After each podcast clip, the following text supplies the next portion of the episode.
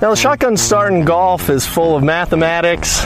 Um, there's a lot of a lot of setup work that we have to do in order to make a tournament work. So I'm going to demonstrate to you just exactly how we do a shotgun start here.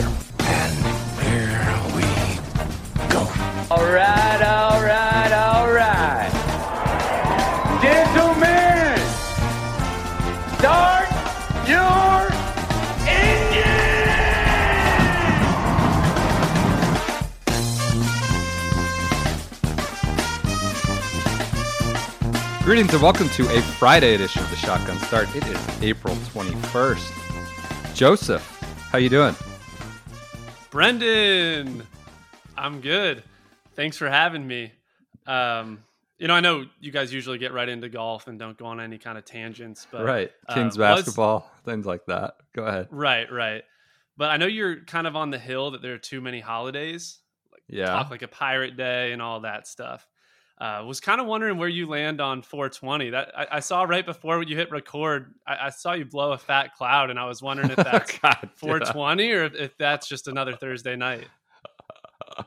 Oh, we brought some young blood in here. Uh, to, to- yeah, no, I, I think 420 is bullshit. I think it's like, come on, like it's a ridiculous thing. It's made up. Um, you know, this is not an anti uh, marijuana stance or anything like that, but it's just like, why is why is there why are we overemphasizing this day as opposed to the other 364 days? I think it's ridiculous. But um, yes, I don't know that that- I, I don't I I think it's ridiculous. Yes, it's a made up holiday. It's so it falls in. I can't I have to be sort of consistent in that approach, and it's a completely made up contrivance uh, that some stoners and whatever the 80s, 90s, and now you know brands. I sure I'm sure have you know some of the brands that want to appear a little edgy and, and outside the mainstream have capitalized on. So where are you with it?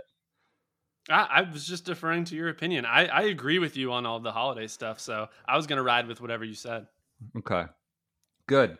Good. Um all right, we have to get this done before Kings Warriors. So let's not ramble on too much. I think like quite honestly, I have a bunch of weird notes here. You have a bunch of weird notes it sounds like.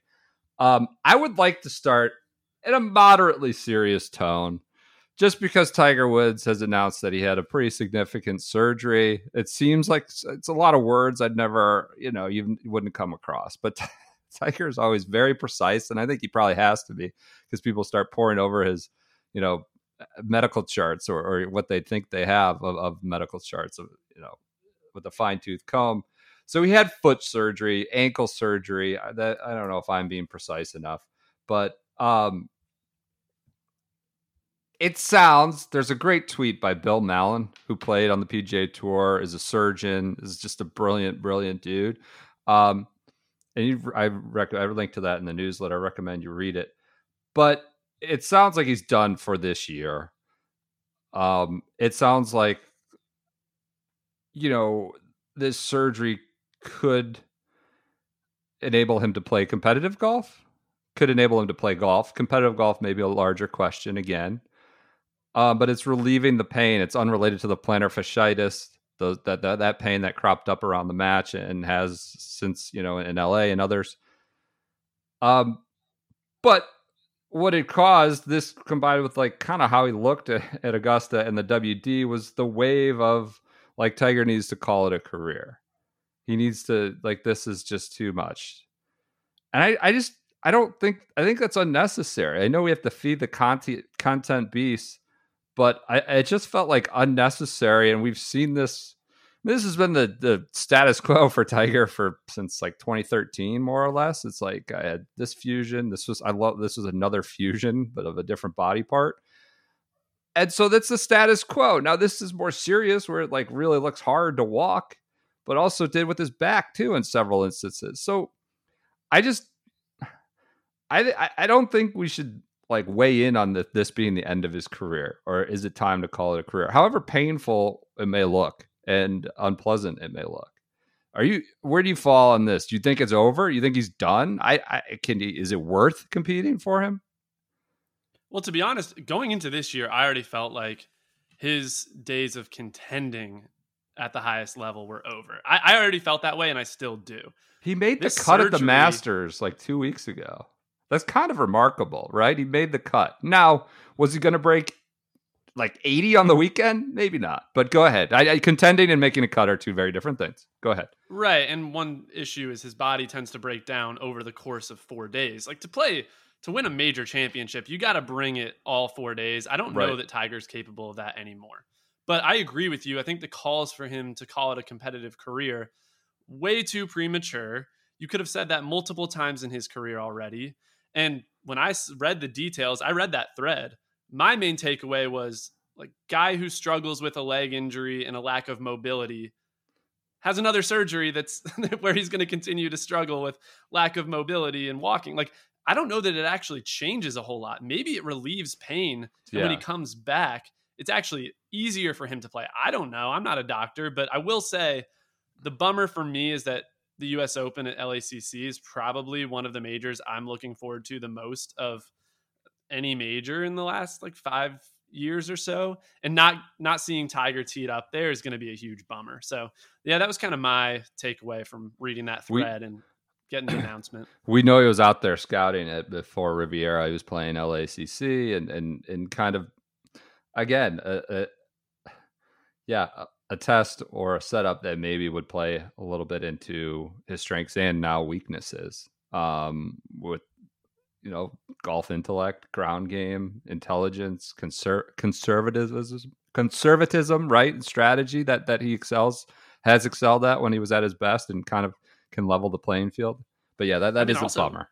I think like how much of a walk the course is is a massive factor in whether or not Right. Tiger Woods can contend. And uh, LACC is maybe not like the easiest walk in the world. There's some undulation, but it's way way easier than Augusta. So Yeah, it was going to play pretty short. Like you could you don't have to lash out a thick a bunch of thick rough out there. I think he could have played pretty well, and it would just been cool scenery to see him in, in the middle of LA.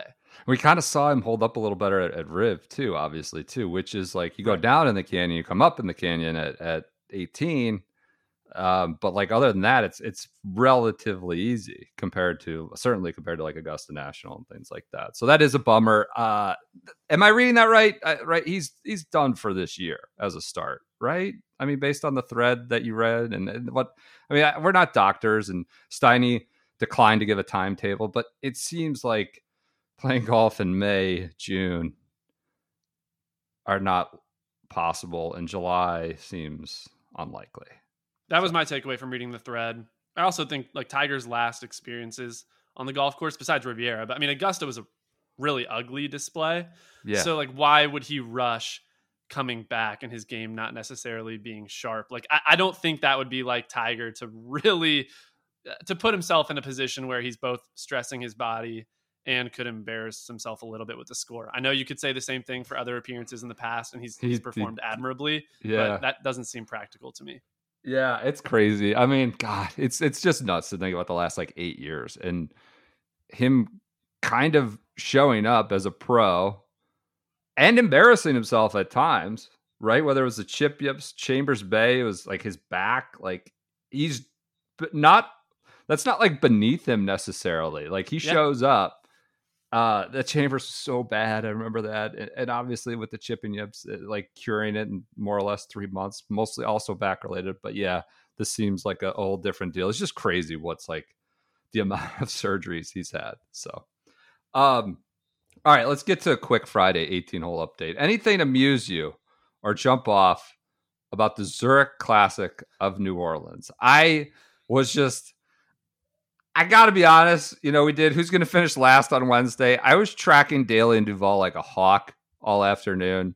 I just wanted, like, they find they got one birdie, one freaking birdie on a 360 yard par four. I think it's the 16th out there. And they immediately followed it with a double. They finished three over, three over in best ball. I mean, that's kind of this is not to, to, to besmirch their their great careers in of you know 25 years ago. It was 25 years ago. They're Lions, but they're not anymore, and they shouldn't be in the field. And they're three over playing a best ball. Now tee times are moved up almost 90 minutes on Friday. What is alternate shot going to be? What is all like? What is alternate shot going to be with Duval? Like starts. I don't know, spraying it and JD's all over. Like, what's going to happen? Are they going to break 80? It's going to be a nightmare at 8 a.m. on Friday. It's must watch, I think, if, if you can.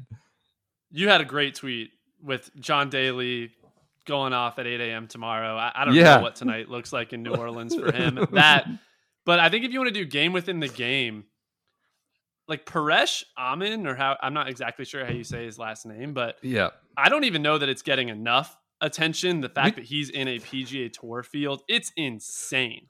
We talked about it a little bit on Wednesday. It's insane. And just going through his competitive career, I was trying to look around. I couldn't find stuff. He's on the G Pro Tour. He's played 28 events. 27 of them are missed cuts or withdrawals. The Right. 28th is a T79 in two days. I'm guessing they just, I don't know, do they call the event? I know nothing about these tournaments, but I don't think that's a made cut. And yeah. if he were to do well, and let's say he were to win this event, which he's not going to, he'd be 75th in the FedEx Cup standings. This is crazy. And I think the game within the game that's really fun tomorrow is like who wins between the Daly Duval group or the Paresh Amin and Michael Thompson group. I got to I know what happened there, how Michael Thompson got paired up with them. Payoff. It's yeah, it's ridiculous. And to be honest, my original take was like this is a travesty and like an embarrassment for the tour, and I stand by that. But I think uh, the better, the little more chaotic part of my brain wants to see this every year. I think you could call the exemption like the Amin corner. And you have one guy like this play every event. And if you lose to that team over two days, you get like a lifetime ban on the PGA Tour. You or lo- some penalty. What do you think of that idea? Yeah, I love the the Amin corner. Um, yeah, I think like uh, we're, we're not just this isn't some like minor league golf tour guy or like he shot I think 42 over at Q school at Canada Q school, which you know Q schools by their nature are like you can't shoot 42 over and never making a cut on the G Pro tour. Like this isn't just like a, a mini tour guy. He's kind of it's kind of like you said a disgrace that that he's in a real PGA Tour event. I mean, this isn't even some of the guys we see in opposite field events, like a, a Guy Boros or things like that, like who've played competitive golf at a, at a moderately high level. I had people texting me all morning tracking him too. They're calling him calling him the X Man because he's just put an X on his card. They're not even so like they don't for this best ball the, uh, the PGA Tour card is hyphen, like hyphenator. Like the, he's not even putting scores down. He did contribute on one hole with the bogey when Michael Thompson had a double, but aside from that, I don't think he really contributed. Maybe maybe he had a He had a par. Great, great par on number 15. Are you are you saying that with any kind of intelligence? Did you actually see it, or you just you're just you? I, I know it? that he made. I was I was tracking his round very closely, and he hit a green in regulation on a 500 yard par four. And if you click through his shot trails, like he was spraying the ball all over the place. I couldn't believe that he found 15 in regulation. Um, I actually put some thought into this, Brendan. It's like, what is a realistic over under for the Amin Thompson group tomorrow? I'm gonna Alt. I'm gonna put the number at 79 and a half. What are you doing that for Duval and Daly? What are you putting for them? Similar, That- probably, right? Or would you probably go probably higher? pretty similar. Generally, looking at past years, like it's pretty hard to shoot. Seventy-seven to eighty is kind of the max. Generally, I think Parish Amin or Paresh, I'm not exactly sure how you say his name. He could do anything. John Well- Daly and David Duval. I, I'll put John Daly and David Duval at 78 and a half and the Amin Thompson group at 79 and a half. Because he could just be putting Thompson in like in the muck every garbage every time. Did you click through his shot tracker today? There's a hole where he's no, no, 40 yards right on his tee shot and 40 yards right on his approach shot, like well, well off the golf course. He shoots 80 regularly. It's in- not in- like a super hard events. course, as we know. It's a it's your pretty standard sort of TPC. You know, that there's occasionally some hazards and things like that. But Can you imagine being at this event and, and he that group walks by and you're like, who who's in this group to, to your buddy? And like, oh, I think like Paresh, Amin, and, and Michael. I love the Who is that? I love the exemption. The exemption category that you create for this, and and who they put them with, right? You know, you, you just jam them with some guy who doesn't have a partner, the, the Amin exemption. So on the other end of the leaderboard, you have Wyndham Clark, Bo, like a million guys. Wyndham Clark, Beau Hossler, Sean O'Hair, who probably shouldn't have status. I don't think shouldn't have status to win an event like this. Is with Brandon Matthews, who should probably have status. Like he's the kind of guy who should be playing this sort of off designated event. But they're 11 under. Uh, and then just a bunch of the Fitz Bros, Keith Mitchell, Sungjae Im also shot 62. Like this is what you should do in a best ball format. Um, a lot of birdies. So I don't have a whole lot else on TPC Louisiana. Did you? Did you? Any other only amusements? notes only notes about the top of the leaderboard. Wyndham Clark's been playing some pretty good golf this year, and I think he's kind of been one of those trendy like DFS gambling Twitter picks. He's been playing pretty well, so I actually I'd keep an eye on that. Other note I have Keith Mitchell and Sung Jae Im together is an intriguing pairing. Both of those golfers, like Keith Mitchell's a, a really smart guy, Yeah. and I'm sure Sung Jae is too. I- I do think like Sung Jae plays a lot of tournaments, and I think part of that is he realizes his FedEx Cup rankings will benefit from just playing a lot of golf tournaments. I think these two guys, I'm not going to call them manipulators because it's what I would do too. But I think they get their heads together and they're like, we'd be a good team. This event's a joke. We're going to go out and get a lot of points and we pair well together. Would not shock me if they won. Yeah, I I I was it was it's an odd like pairing on paper. Um, but as soon as you saw their play, like they're both like two of the best players in the field, right? I mean, individually, they're two of the, the strongest. I don't know why why Sungjae's playing. I guess you explained it right there, but like it seems so unnecessary to to play. But you know, he's just doing it every week, trying to rack up the points. It's a weak field. If you win this thing, you get 400 points. That's a lot. So I, I actually think that's why he's there. And if, if my memory serves me correctly, and I could be wrong about this, but I think Keith Mitchell and Brandt Snedeker partnered up either Yeah, last year or the right. year before. And Keith Mitchell was just hitting like beautiful drive after beautiful drive, and they weren't converting a whole lot of it. You put him with Sung Jae, like that, that's actually a really strong team. So I respect that they showed up, and I think more guys should have shown up. Okay. That makes sense. All right. Um, anything else from New Orleans? It's just like, I don't know. They're gonna get storms. We get storms every year for this. Every year, this, you know, it's like maybe finish on Tuesday, but hopefully, you know, with alt shot, it, it quickens the pace of play. You have less balls in play, I guess. But um, yeah, it- it's still gonna be slow out there. Um, all right, on the women's on the LPGA, the Chevron Championship. Uh, good coverage. I watched most of this in the morning, then they had it on again late.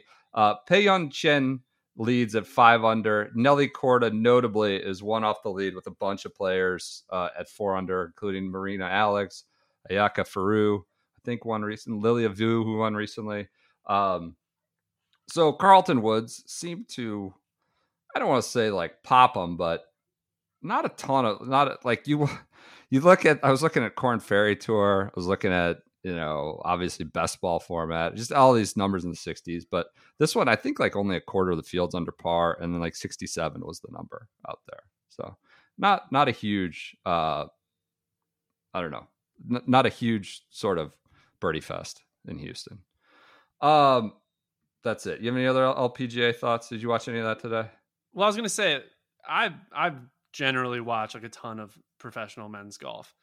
The professional women's golf, I generally tune in like when there's a story or in a big event, like when Lexi Thompson's in contention for a major, I'm there. Like when there's a good story, I'm there. So when you look at the leaderboard, Brendan, as somebody who probably follows this a little bit more closely, Yeah. what would you say some of those stories are that are developing? Like Nelly Corda being in contention feels like a big story.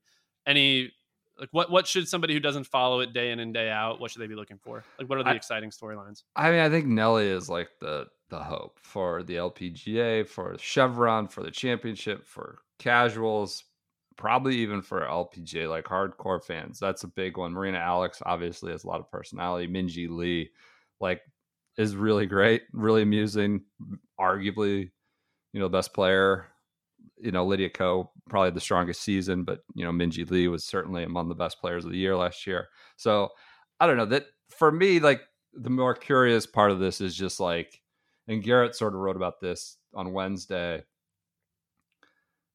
is like, it's just like turning on the faucet and calling this a major. Uh, I, I don't know that that does that for me yet. And I get that it has a five million dollar plus five million plus purse, and but like the history isn't there. Like I know it's it's allegedly related to what was a major, but for me, that's kind of where does this go the next three days? The bigger story is how this takes foot.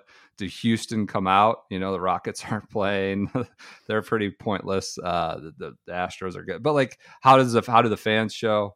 And sort of, what do the women say about it? Are they like taking to this? Because I mean, the way it became a major was they threw a bunch of money at it, Colgate and whatever, in the, in the 60s or 70s, I think it was, and you know, it took many many years for it to be a significant tournament aside from the cash and i just wonder how long that's going to take in houston so that that's the bigger story for me.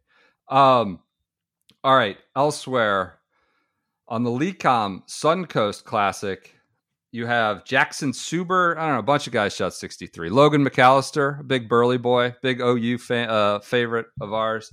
Um, and I don't know, that's down at Lakewood Ranch. Bunch of bunch of birdie fests. Uh, LIV starting at like 10 15 tonight, 10 10 15 Eastern, I should say. What are you expecting for this? Are you going to turn off Warriors Kings and turn on the CW app to watch LIV Adelaide? I will say this is by far the most compelling event Yeah. to me. I think of, of the year. Like the as of now, the only one that I have like genuine interest in tuning into. I don't. I'm not going to download an app to watch LIV golf. It doesn't compel me that much. If if it's easy to watch, if it were on YouTube, like I'd throw it on. I'd rather watch Kings Warriors, and then I don't know if you get like some crazy leaderboard. I don't know Saturday night or whenever this thing ends, and there are some exciting players in contention, and I have access to it on a streaming service. Like I'll I'll watch it, but I'm not going to go too far out of my way. It, it seems exciting. I will say that pairing the teammates together, and I wrote about this for the newsletter. Like that's a joke. It I understand why they're doing it, but putting the captains together and then the other three players on the same team in the same group, like that's just not a competitive atmosphere. I get why they're doing it. I think I think they want to have the Australians all together and get a big crowd, take pictures of that. But I gotta say, I think that's a pretty lame competitive move. And when you're teeing it up next to your teammates, it's pretty different than if you're teeing it up next to a guy you want to beat. So Why wouldn't I- you? it- why it wouldn't you spread the Aussies around? Why wouldn't? I think it is silly. Obviously, like you, you get. I mean, there's no gamesmanship. It's like the reverse of gamesmanship. There's a, like, what can we do to kind of, you know, aid, aid each other along and uh, without kind of cheating incredibly blatantly uh, and overtly. Um, One thing though, actually, like to think about it a little more, and maybe this is giving them too much credit, but I think it's extremely difficult to understand which players are on which team. I have no clue, right? Outside of Australia, when you get like Smash and Rippers yeah, and like you all- forget about I it. don't know. Yeah, I think maybe, maybe seeing their names next to each other, like on the tee time sheet, and then when you're at the event, seeing those players walking together, like maybe the theory is that people will start to understand who's on which team. I don't know if I'm giving them too much credit, but that could be the strategy. it seems like they're gonna have a strong turnout. Like you know, we've talked about how it's sold out a bunch, and you know, Norman's there talking a bunch of. I don't know why he got aggregated talking about how they're gonna do a women's league because he said a lot of words without saying nothing. He's like, you know, we talk about it internally for sure. We talk about doing the women's, and then that's already been like kind of pondered out publicly. But eh, but everyone like aggregated like, oh, they might do a women's league, and he I think it was reversed. It seemed highly non-committal. It seemed more like that's not on the, the horizon. For, was what how I read between the lines. But he's there. I don't know. I, I even think like does Australia like Greg Norman? I, I- it seems like there's a lot of people that dislike him there as much as anywhere. But you know, I'm happy for Cam Smith and whoever else, Mark Leishman, kind of getting a little bit of run. And and but I just don't. I think it'll be their most exciting, their like high watermark for for fans and atmosphere. But I mean, it's on at ten o'clock.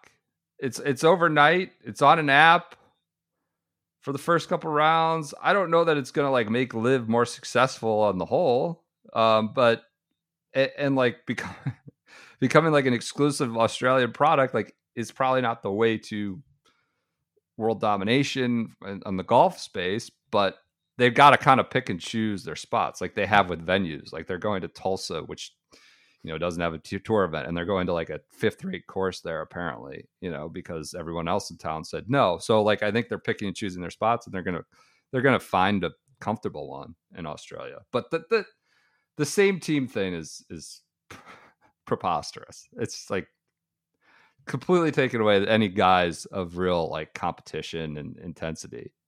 So I agree. And do I think this is going to change like the LIV the enthusiasm around future No. LIV events? Like I honestly don't, but I keep waiting to sound stupid. Like I keep waiting for LIV to show like to have this master strategy and I'm like, "Oh wow, I was wrong." Like I keep thinking, am I missing something here? And I just don't think I really am. I've noticed one thing they're trying to do is get into the influencer game, like having their athletes at other professional sporting events, like professional hockey events. And I think they're really going for the try to get on TikTok and and generate some buzz on Instagram. And at some point the golf has to deliver. And I just feel like they they're not focusing on the actual golf product at all. Like why are we going to Tulsa, Mayakoba to start the year? Just it doesn't make a lot of sense to me, but maybe I'll be proven wrong over the next six months. Uh, I love the Bryson quote. Like I've always loved Australia. I love the people, love the place. And they're like on Adelaide. And I was like, has he ever been to Adelaide? I know he like went. Yeah, I guess he did the amateur, the Masters amateur, uh, which is in Australia. Uh, like when he was at AM, obviously went for the Pres Cup. But the way he was talking, it was like he's been going to Australia for three months a year for the last fifteen years and, and playing golf there. Uh, I've always loved it, and it's like Bryson on Adelaide. It's like that's just ridiculous statement. Um, yeah, I don't know. I'll, I guess I'll, I'll be loosely aware of it. I think it's interesting to see, like, are these guys really trying? Like Phil and Brooks, and they're shooting in the whatever.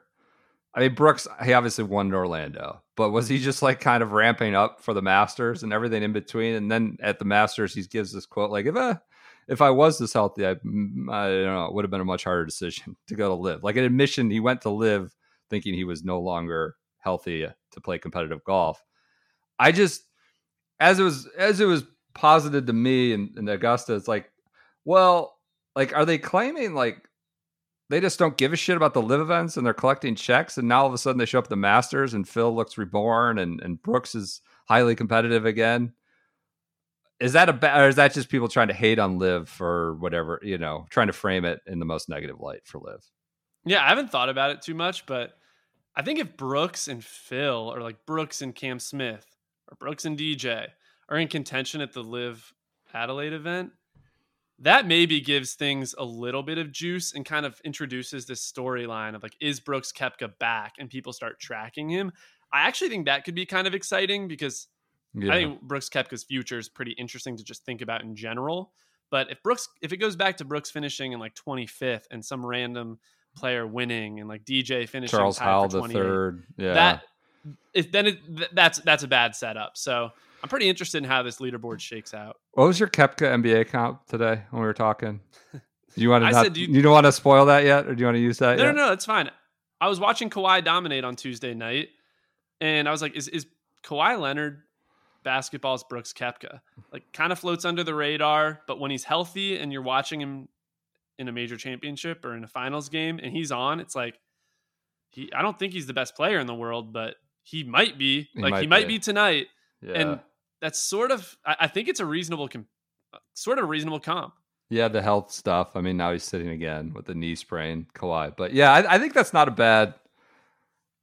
uh, Presumed like boring, presumed like total dial tones, right? When they first came on the scene, I, I think Brooks has sort of dispelled with that quite a bit through full swing and kind of whatever swaggering about. But I'm not sure Kawhi has. But yeah, I like that. I think that's a really good comp. When they're cooking, it's like I think this might be the best person in the world to do this, doing this. And it's right now. not right. Like Yeah, you know, if you had to draft somebody for the next four majors or for the next four NBA seasons, you're not taking Kawhi and you're not taking Brooks Koepka. But Yeah. when he's going, it, it, I think it, the thought occurs like he might he might be the best at this in the world. Yep. All right, let's whip around a little bit. We'll get to uh, news and do some SGS golf advice. Uh, for the invited Celebrity Classic, the uh, Champions Tour event that has celebrities, got a little bit of intel from on the ground. Let's go. Are you a Romo guy, or do you care either way? You have no opinion. I'm annoyed by his commentary at this point, but I—I don't. I'm not a hater on the human being. Um, so this comes from somebody who's caddying, is around on the ground. Um, early chat is vibrant at the event. So and so, I need to remove names, are excited about the added TV coverage, but they're extremely concerned about finishing on time on Sunday because of Tony Romo's slow play. He's been isolated as a possible concern of why they may not finish in the TV window that they've added and got achieved quote from a celebrity competitor, another celeb like person who's on this circuit that goes, you know, Tahoe to the women's event, Diamond Resorts, whatever it's called now, and you know that these are all, you know, there's kind of like a core group of those celebs that go bounce from one to one. This is a quote from another one, celebrity. Romo makes Cantlay look fast. Said last year he counted Romo taking up to 30 practice swings before a shot. So it sounds like he is a known tortoise to the point where there's larger concerns in and around the tournament about not finishing on time if he's, you know, plays well because he's a good golfer. And another competitor who does a lot of these events, he or she may be very good or, uh, you know, knows golf, says, you know, he takes like 30 practice swings. He counted. Pretty good intel on Tony Romo. Uh, not great not great for a guy that's gotten a lot of exemptions and, and played in a lot of like kind of high profile events, either as a celebrity or am. But I think this introduces a lot of potential for delay of game penalty jokes. I think if he's trying to get it in on Sunday and it's coming down to the wire, you can do the, uh, I don't know, Jim. Like, there's just a lot of potential here. And the only other thought that occurs to me on this is there's nothing, nothing that would get me to watch a Champions Tour event. A slow play controversy with Tony Romo might be it. You know you're a SGS uh, original when you were happy about Paresh Amin, slow play controversy with Tony Romo. Those are the those are what we think puts our asses in the seats for watching these uh, events. So, um, elsewhere, other news.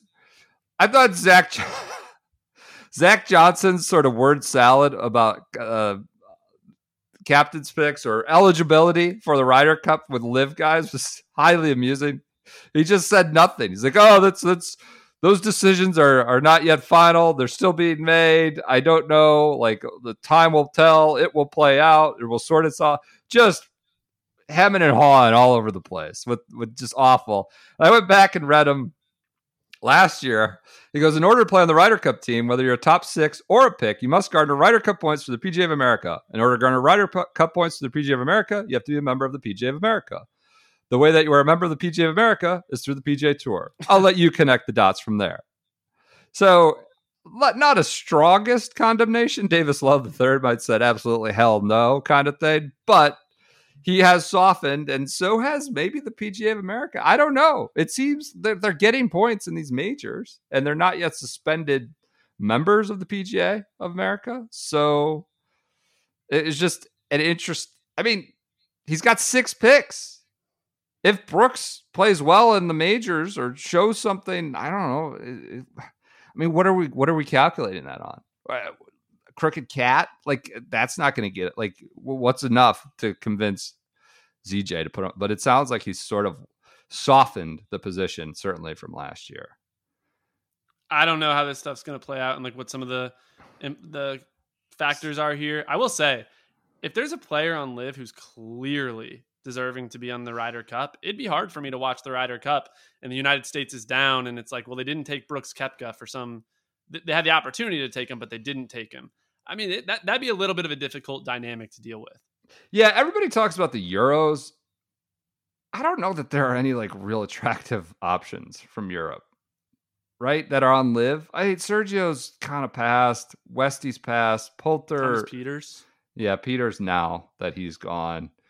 I mean, it'd be fascinating to see what like Eugenio Chacarra would be like if he were playing tour golf, but that's probably way too soon. though. yeah, too Yeah. soon. Yeah.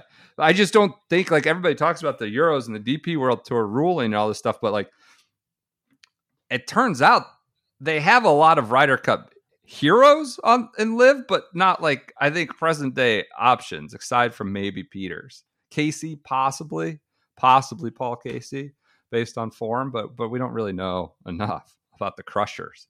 So um, interesting, just kind of reading Zach Johnson. How, crazy is it, Brendan, that like they signed Cam Smith? It was this huge deal. Sergio, like DJ, all these guys, and and it feels like Brooks Koepka might be the one kind of carrying the mantle for LIV. Not not carrying the mantle in the way that he is tied to promoting the brand or like feels passionately about that, but the fact that he might be like by far the best golfer on LIV, didn't see that coming. Yeah, and then obviously there are all the rumors about him. You know, does he want? He's playing all these practice rounds with Rory. You know, people was it Alan Shipnuck threw in a mailbag that like there's rumors about him wanting to come back, and so I mean, I wouldn't say he's. You know, he says I love it there, even though he kind of, you know, at the master said, eh, if I were healthier, I might not have gone. But yeah, it's it's tenuous if you really want to use him to promote everything. If he he's not like into that, he's not into like being used as a as a prop that way. So um I think that does it for news. You got anything else? What you said you had a bunch of notes. You got any other notes you want to throw at me from Zurich or anywhere else? Any Tony Romo intel? Well, I mean, just one note. I was thinking What? if if the PGA Tour needs any sponsors, I know some of these events aren't happy. Like there's designated events, non-designated events. Some companies aren't happy. What do you think about Mantis VC sponsoring a PGA Tour event next year? What is that? Mantis? Mantis Mantis VC. You know oh, what that is? yeah, yeah. What The about chain them? smoker. The Chainsmokers just started a venture capital firm. No way. Mantis VC, the Chainsmokers, was announced today. I haven't they been paying attention. They could sponsor the event and perform at it. What do you think of that idea? Are you are you are you BSing me? No, I'm dead serious. The Chainsmoker started a VC firm. There's too Yep. many VC d bags in the world. I guess it's consolidating these, you know, kind of guys who are just preying on golf industry executives, just preying on these people to set up concerts. Uh, maybe it's consolidating VC people with with you know concerts I don't care to see. So I, Mantis I'm VC. thinking that maybe. Well, I'm thinking maybe the PJ Tour told the Chainsmokers they couldn't perform at a show, and they said, "Like, we'll show you. Start the VC firm, sponsor a PJ Tour event, and, then, we go host it. Yeah, I like that. Mantis VC. You had me thrown for a loop there. I was like, ah, I think I feel like I know a lot of like the big companies or understand. uh, lost. Um, that does. it. Oh, there might be a golf sitcom with Will Ferrell in it. Apparently, with Will Ferrell jumping to a rival league, so it's based on LIV stuff. It seems like I saw that. That in- already in sounds funny. Golf Digest and Deadline Hollywood. So golf is growing. We're, we're doing sitcoms with Will Ferrell. All right, let's do an ad read for Club Champion before we get to SGS golf advice. But our first bit of advice here is to go to Club Champion and get fit. Uh, I, this if you're going to spend a bunch of money on clubs, if you're going to, you know, you want to like get serious about your game, get serious about, you know, I, I don't know, all the pros have all this data, right? And all these guys who are pissed about bifurcation and all this stuff. If you want to be like the pro, this is where you go. You go to Club Champ, not like the pro, but get a little bit of data, a little bit of insight instead of just being a total kind of headless horseman, have no clue why you're swinging the way you are, what you're swinging, what's best suited for you. You go to a club champion, they have master fitters, they let you hit around, putter around in the bay there. They get you your uh, TrackMan numbers. They say, hey, you're not swinging optimally with that deal. You know, your smash factor's down. We got to get that up. Try this one. Are you, you know, committed to playing Wilson? Yeah, we then you know we'll get you only Wilson clubs. You can test the various Wilson clubs. I was wondering, Brian Urlacher, who's in the celebrity, like he's kind of should be duty bound to play the Cortex, right? Like as as someone who is involved with the production and oversight uh, of that club. I don't know if he was Triton or Cortex, but I think he should. He's kind of has to have that in his bag, playing the the invited Celebrity Classic alongside Romo. Uh, but go to Club Champion. Use the promo code Fried Egg, all caps, one word. Everybody always is asking us for his promo code. It's Fried Egg, all caps, one word. Gets you 50% off the fitting cost with the purchase of a club. Uh, thanks to them for sponsoring us throughout the year. All right, Brendan, do. the only thing I could think of while you're doing that entire ad read is yeah. I want a club champion commercial, and it's like, We worked with this six handicap. And 18 months 18 months later, he's playing in the Zurich Classic. And his name pops up. It's Paresh Amin, well, it sounds like Elon is like buying people blue checks. Did you see that? LeBron like still has his blue check, but even didn't acquiesce to it. So it's like, are we to get unboxing videos of blue check marks now where he's like gifting them to influencers and people with 30 million and 10 million followers and things like that? It feels like you're just kind of claiming an endorser of your Twitter blue without an endorsement deal. Is that accurate? Is that fair? I don't know. It seems like we're we're getting brands just sort of claiming people. So Yeah, we'll see. Influencing. It's all kind of a, a mess right now. we'll see where it goes. Um, all right, let's do SGS golf advice. Took a couple weeks off from this with the Masters and travel. SGS golf advice at gmail.com is the email. Keep sending us. We've got a whole pile of notes, but keep sending them. Uh, we read them all and uh, kind of bank them for for the episodes. So we missed this one. Time sensitive. I just want to quickly dispel with this. It was time sensitive golf shoes as a fan. This is from Andrew. In general, I try to go to life with a to each his own mentality. I think it's important not to judge others based on their interests, hobbies, musical taste, or fashion choices. That's great, uh, great approach, Andrew. I agree. However, I'm in part living a lie because I cannot look at someone who wears golf shoes to a tournament as a spectator with anything but total disgust. Having said that, I will be attending two rounds of the upcoming tournament in Augusta. This is obviously, we're reading this too late.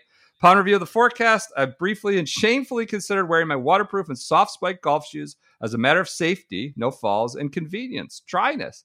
I floated the idea to a couple buddies who I will attend with and was immediately shot down. I obviously shouldn't wear hiking boots. Why not? Which would be the only other waterproof solution for a long day in the rain. I will most likely be wearing some regular ass running shoes that will be soaked by the end of the day. I welcome your thoughts on the right thing to do in this situation and how much with how much contempt I should view those who show up in their spikes. Andrew, like I guess I'm getting old and I form and function. I, I, I think I have a somewhat style. I, I care about how I look. I don't not care. I don't have full dad style. I care about what I'm wearing. But that was a slop fest. I, I like wear golf shoes, wear waterproof shoes. I, I had my brother there. He came in duck in boots, full on like LL Bean boots. I would say do that. I was wearing the Air Couples. I got the oldest like beat up golf shoes that I knew were solidly waterproof and wore those, the Ecco Air Couples. Like I think extenuating circumstances allow for this. And if you're going to a big golf tournament and you know it's going to be pissing down and in that case 50 degrees and there's a ton of foot traffic like like in a lot of the same spots and you're not going to a hospitality tent wear golf shoes. I'm okay with that. I wouldn't be wearing like mm. the, a bunch of spikes and stuff. I'd wear try to wear subtle like kind of soft spike shoes that are waterproof. I don't have a problem with this and generally yes you are a complete doofus if you wear golf shoes but that's the one thing augusta it's like a at least for the members, like they're kind of supposed to wear golf shoes. They have a green jacket and golf shoes. That was like Bobby Jones, like Clifford Roberts, I think, like highly recommended it, and so they all wear their golf shoes usually. But I don't. Is this a big deal, especially given the, the circumstances? I don't have a lot to say on this one. I think if you wear golf shoes, it better have rained. So you better have a backup pair in case it didn't rain and the forecast was wrong. You better not be wearing them. And the other thing I'll say is if it's going to be wet and windy at Augusta and maybe not all of the trees are super stable, you Oh, might want the running shoes. Oh god.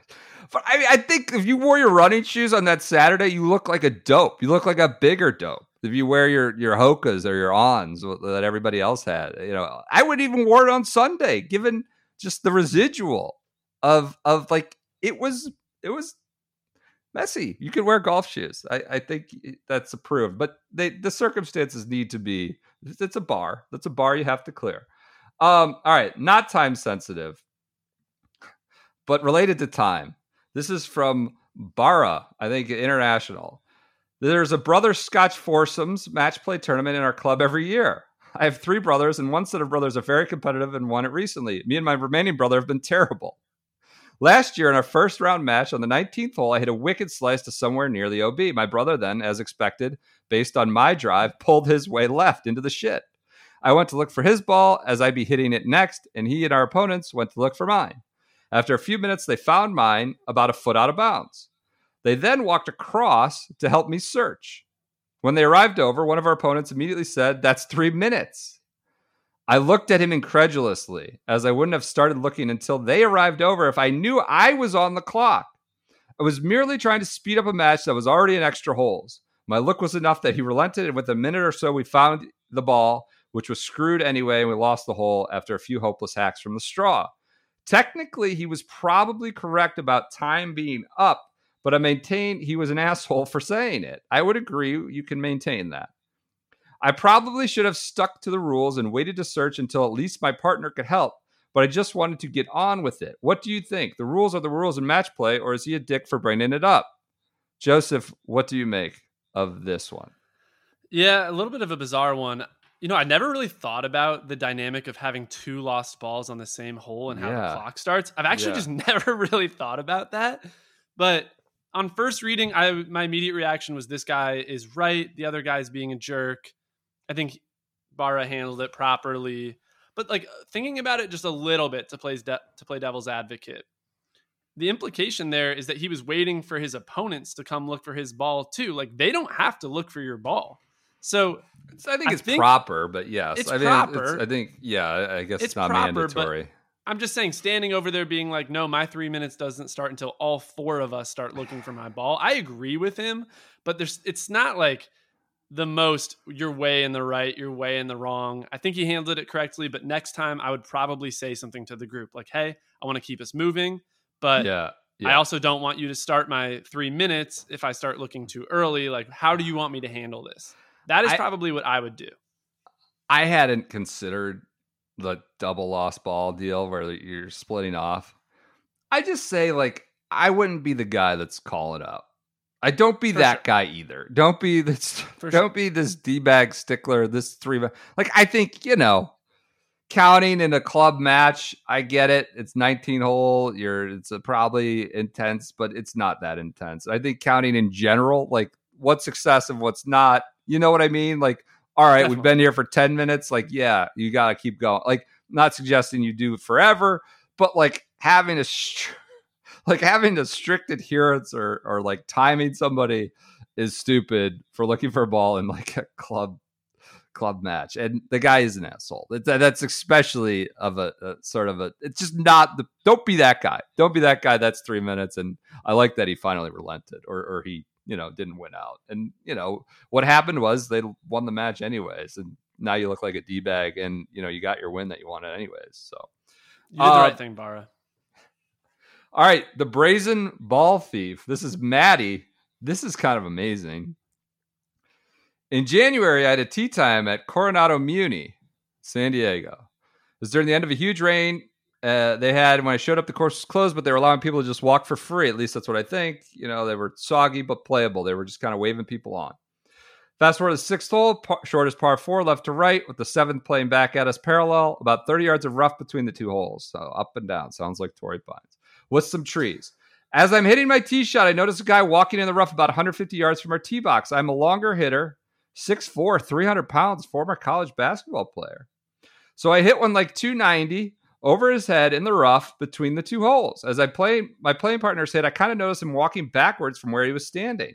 They hit, and I be and I begin walking toward him, and he's walking back from the area where my ball was. I was not considering he has done anything at this point, but I just saw him over by where my ball was headed. And when I am about 30 feet from him, I say, Hey, did you see an orange ball up there? I'm playing these Vice shade balls, very noticeable, unique-ish balls. He says, Nope. But as he's saying this, I'm watching him put my bright orange ball in his bag. not, not a good thing to take the very recognizable orange ball. I say, You mean that isn't my ball you just put in your bag? He says, Ha, you got me.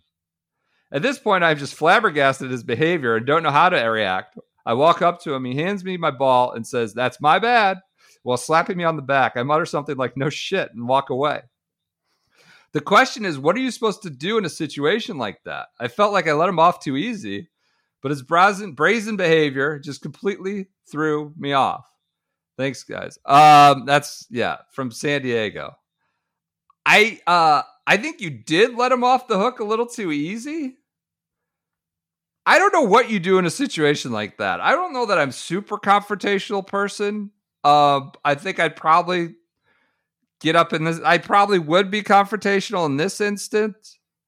It's very, very awkward. And this guy didn't seem to. I think I like. I would expect someone just to keep up the lie. It's kind of hard to do when the ball's orange and was right in the area where you were. Um, but it's super awkward. I think you have to confront him. Like, what are you doing, man? That's that's a bullshit move. Like, it's not funny. Don't say hi. You got me. Like, just just. It's. I I think you have to pop him a little bit.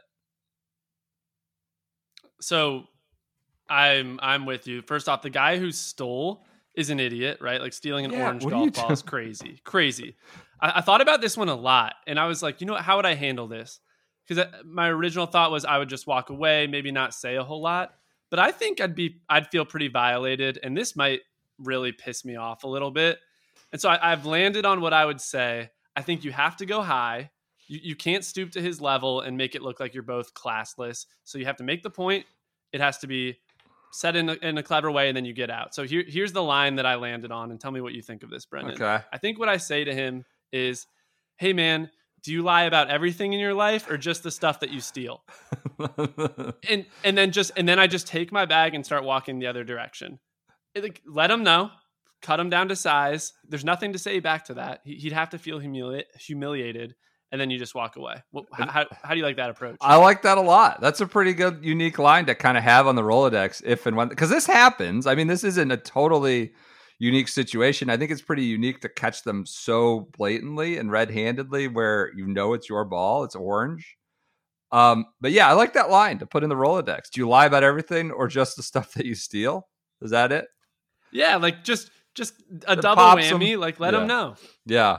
I, I mean, if this guy's 6'4, 300 pounds and played college basketball, I think you kind of have some leeway. I, I don't know that you need to. I Is don't know. Brooks Koepka? Koepka's not 300. I don't think. Um, yeah. So I, I think you really can't let someone like this off easy. Uh, so, all right. Daddy's little girl won't leave us alone. This is an incredibly delicate, interesting situation. As a dad, but as a hopefully sensible person, this is an interesting one. Daddy's little girl won't leave us alone. I'm sending out an SOS on behalf of our weekend golf group. We have four to four to five foursomes that have recently been burdened by a fellow player, quote, we'll call him Tom, who insists on having his 13 year old daughter walk with him during the round. She refers to her as Julie. Julie does not play. Rather, she meanders around with our group, mainly texting or otherwise being, quote, in the way. Like any golf dad, Tom is proud that Julie has a strong interest in the game and naturally wants her to be involved in the game on all levels.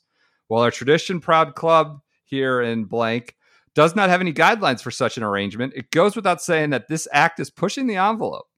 It's awkward for the other players in the group, the caddies, and our professional staff. To have her with us once is a novelty. But after repeated rounds at this point, it's just getting old. The matter has been brought up at golf committee meetings.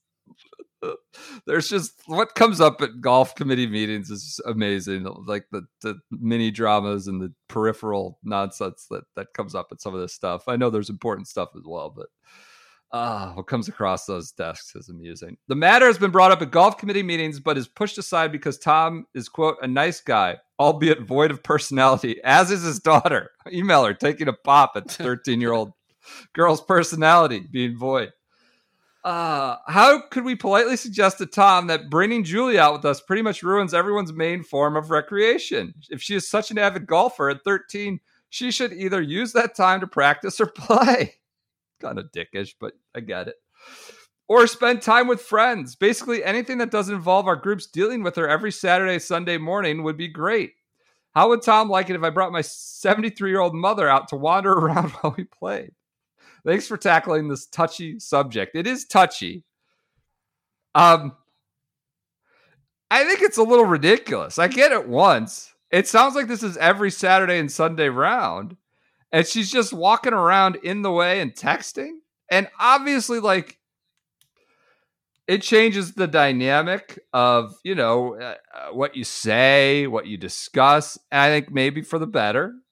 But if you have a child there, you know, probably probably takes out takes away some of the dumbass stuff you would talk about anyways. Maybe for the better, but it changes the dynamic of the atmosphere.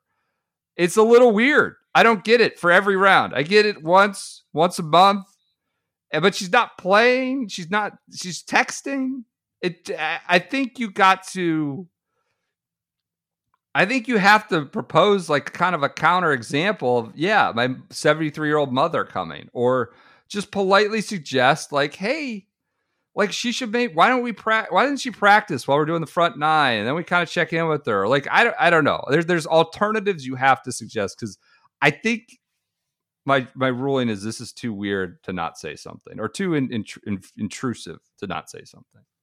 Yeah, I'll tread carefully here because I don't know what's going on and it could be some kind of unique family dynamic that Yeah. he's trying to like spend time with her and I, so with all those caveats, it sounds like the guy is being pretty selfish. Sounds like the his daughter doesn't want to be on the golf course. So why they're on the golf course together is it's probably his he's pulling for it more than she is.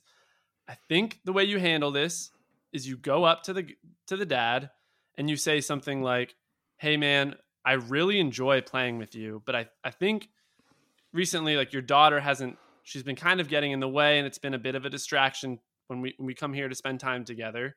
I love playing with you and I think the other members are starting to get upset and they may end up taking it out on you. I don't want that to happen because I I, I really enjoy playing with you, but I think that's what's going to happen if if she keeps coming. Throw the And other members under the bus. way. Unnamed members. I'm, I'm hearing You- unnamed members. I, I think you can raise your hand and be like, and I understand where they're coming from. Like she, she does, it is a little bit distracting and she gets in the way. And you frame it as, I don't want this to get between us and let him do the, do the rest there. like as as a dad, I would kind of love having a little extra time with the son, my son or daughter, if they wanted to do this. But like, They're not even playing.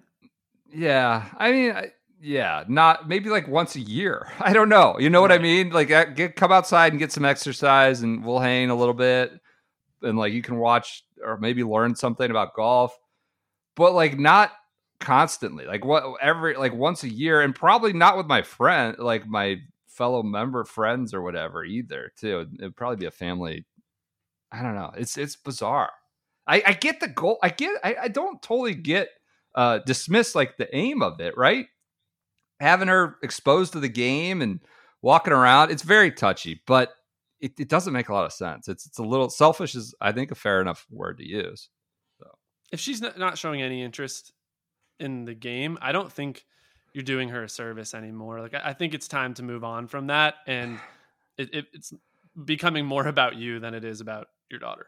Very weird one. Some of the stuff that we get is, is kind of interesting. It's wild, wild stuff. Rules, and random, you know, daughter walking at every single round. That I just I'm surprised that they haven't said something. Quite honest, I think the texting could be the out. Like you could say like, hey, you know, she can't be out there on her phone just texting all willy nilly. And then you know, if you remove the phone, does that does then she like kind of lose interest in doing this anymore? So I think like they could start with the phone and go from there. So Can I ask Uh, you a quick one? Can I yeah. get your SGS advice? yeah, I don't know if this is necessarily rises to the level of needing SGS advice, but I mean, I rarely play golf now. I played every day growing up. I don't Yeah. play much now. I have a tee time on this upcoming Sunday with three friends. I already paid in advance and I chose the option that was non refundable because it was slightly cheaper, but Yeah. still not an expensive round of golf. yeah. It's an hour and a half away, and there's a 70%, 80% chance of rain the entire day. How would you handle that? Is it do you pick up your friends and start the drive down? Do you call the pro shop? Like what where's your head go on this? Um, I'm probably not. Time is more valuable than my 55 bucks or whatever, or whatever you said it was. Um, I'm not going an hour and a half away for an 80% chance of rain round. I, I don't think I'm doing that. Three hours round trip driving. Um, and if, if it was like a $500 round or four, like I probably can't do a different calculation or a, a or a kind of a bucket list round, Yeah, but I, I probably am not. I'm probably bagging it and cutting my losses. But again, you're talking to a older guy with too much going on on, on the weekends. But again, I don't play much either. Uh, but I, I, I probably wouldn't drive that far for a rainy golf round. That's right, not fair enough. costing me. So. All right. I think it does that. Th- that does it for this Friday episode. You have a newsletter segment I would encourage everyone to read about sort of the anti-competitive nature of the Zurich, some of the parts of the Zurich, and the pairings at LIV Adelaide. Uh, I love how you characterize it as a parade. Like it's not competition, but it's a parade, which sometimes it does feel like they're kind of influencer festivals, right? Or just what can we do to to make couple waves instead of actually a comp golf competition. But uh, you have that in the newsletter. You have an article you sent in today for next week. Obviously, where else are you contributing? Follow on Twitter. You got your newsletter. Where the, where can people subscribe to that? Okay, great. All right, Joseph. Thank you for joining the Shotgun Start. Uh, everyone, enjoy your weekends. We'll be back with you on Monday. Andy is committed to walk up music. He's committed because Joseph punted on it. He had worked a little bit on research, so Andy's now committed to doing it. He has to do it. So we'll have that for you on Monday.